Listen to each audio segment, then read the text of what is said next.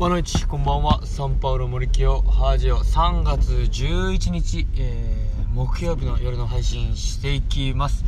えー、今回のテーマは自分で考えないというテーマで、えー、お送りしていきます、えということで本日は遅くてですねもう夜の9時前になってしまいました。あのまあ、8時頃まで仕事をしていてそこからちょっとおしゃべりをしたりしてそして買い物をですね、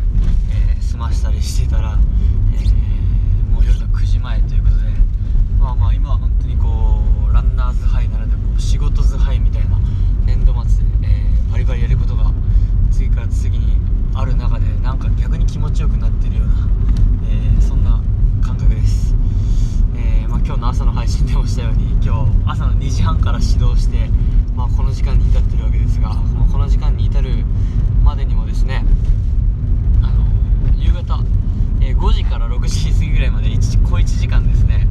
えー、サッカーチームの子たちと、え本気でサッカーの試合もしてきましたでまあ本気もめちゃめちゃ動いたんで運動量はいやばくてですね、まあ、サッカーきついなとか思いつつ、まあ、本気で楽しめて、まあ、点点も34点決めてですねまあ小学生たちにこうなんかいいいいものを見せつけれたんじゃないかなっていうそんな充実感にも包まれながら多分本当はえー、体は疲れてるんでしょうね。はいそんな感じです。でまあ自分で考えないというところなんですが今日の1時間目ですね。体育の授業がありましてでまあサッカー、まあ、グリッドサッカーっていうか、まあ、線を引いてみたいな感じで、まあ、それが1時間目でした。で、まあ、たまたまちょっとベテランの先生がですねサポートに入ってくださっていてあの、まあ、最初普通に自分でする予定だったんですけど途中あのアドバイスを求めた時にですねですね、まあ、それをきっかけにあじゃあこんな感じでこんな感じでっていう感じで、まあ、全体を、えー、引っ張って授業を、まあ、してくださいました。ぱそれがですね圧巻だったんですよね。もう全然自分となんか質が違ったというかもう子供たちも生き生きするし、まあ、子供たちが生き生き生きするような仕組み作りというか教えるというよりかはこう全体をうまく動かすこうスポーツができる子もできない子もうまく混ぜて全員が、えー、楽しく体育に取り組めるようななんかそんな、えー、まあ、ルール作りもあり、えー、授業のテンポリズムもありですね。いやもう自分と運命の差を見せつけられました。やっぱそこで感じたこととしてやっぱりまず型だったなと思っていやこれほんと4月に知っときたかったよ自分っていうのがもう一番にあってまあもちろんこの1年間苦しんできたからこそ今それを見てあこういう風にしてもよかったんだっていう学びが大きいんだろうなっていうのもあるんですけどやっぱ圧倒的にですね なんかもう各単元の一番最初にはもうなんか経験のある先生に1時間やってもらうみたいな。ついてもらってアドバイスをもらうみたいな。そういうことを僕も積極的にですねもっともっと求めてよかったんだなっていうのを、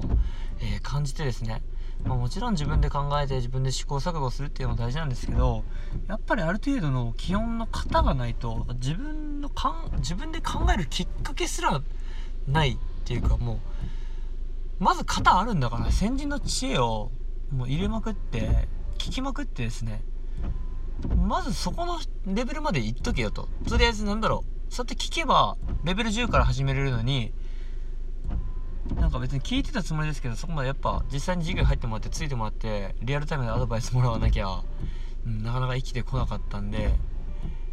聞いて聞いとけばレベル10からの、うん、本当スタートできるのになんか結局そうやってまともに聞かずにずっとレベル12を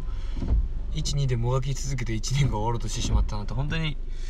なんか子供たちにも申し訳ないことをしてたなっていうふうに思ったまあ今日の授業でした。だから、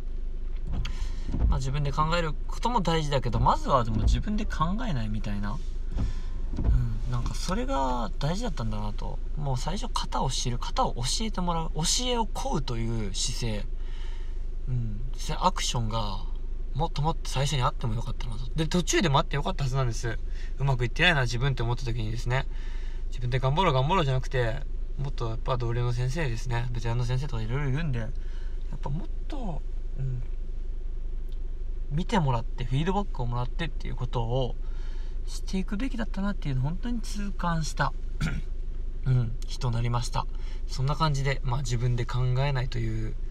えーテーマですね。でお話しさせてもらいました、まあ、自分で考えない。あと型にはめてしまうと。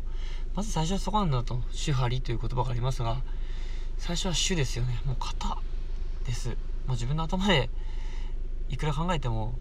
なんか1と2でぐらいのレベルでいくんだったら最初からも10からスタートできる。型を知ってですね。はい、そこからスタートできた方が圧倒的に自分もそして教えてもらう子供たちも幸せだったんだろうなと、うん、感じるところでございます。まあまあ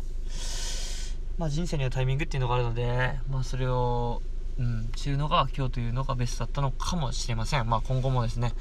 そんないい学びを、えー続けていけたらなと思いますまあなんだろうな何を言おうとしたんだったっけなまあそんな感じですはいいい学びをいただきました。ムイトブリガード、チャオチャオ。あ、あともう一つあれでした。やっぱそういう授業を見てて思ったとして、やっぱり時間密度が濃いんですよね。あのーまあ、子供一斉に動かせたりとか、ちょっとドリブルさせるのを一人だけさせるんじゃなくて、もうドリブルするこの後ろを全員走ってついていかせたりとか、やっぱ待ち、待ち時間とか生んじゃうと子供と退屈して遊んだりふざけたりしだすんで、やっぱ待ち時間を作らないとかうん、なんか野球を教えるとき、ティーボールを教えるときとかって僕って結構そういう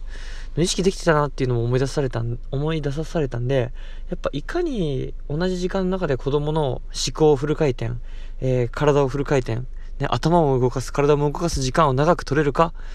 っていうのをうまくデザインしていく力ですね。うん、それが大事なんだなと思いました。そんな感じです。メイトブリガーチャチャオ。